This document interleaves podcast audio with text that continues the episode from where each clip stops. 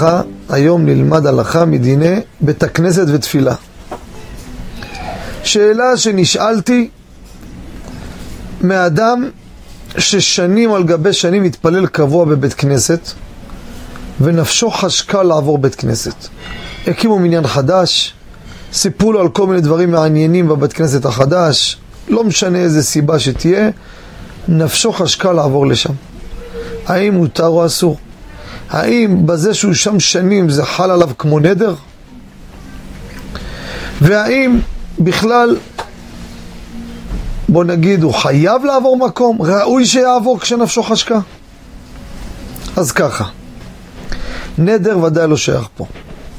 מעשה טוב שאדם עושה ג' פעמים ומעלה ולא אמר בלי נדר, זה נהפך כמו נדר. פה מה שייך פה מעשה טוב. חייב להתפלל בבית כנסת. פה מקום אחר אותו דבר, אז זה לא הדיון. מה כן? רוצה לעבור מקום, נפשו חשקה למקום אחר. פה כבר לא נוח לו. כל מיני סיבות שהן. אמרו רבותינו, אין אדם לומד אלא במקום שליבו חפץ. צד שני, לא צד שני. עוד דבר אמרו, כל הקובע מקום לתפילתו, אלוהי אברהם בעזרו, ואויביו נופלים תחתיו. מקום קבוע זה דבר חשוב מאוד. צד שני, מקום שליבו חפץ זה נאמר על תורה, לא על תפילה. אבל שאלות ותשובות הרדב"ז כותב כדבר פשוט, שגם בתפילה נאמר הדין הזה.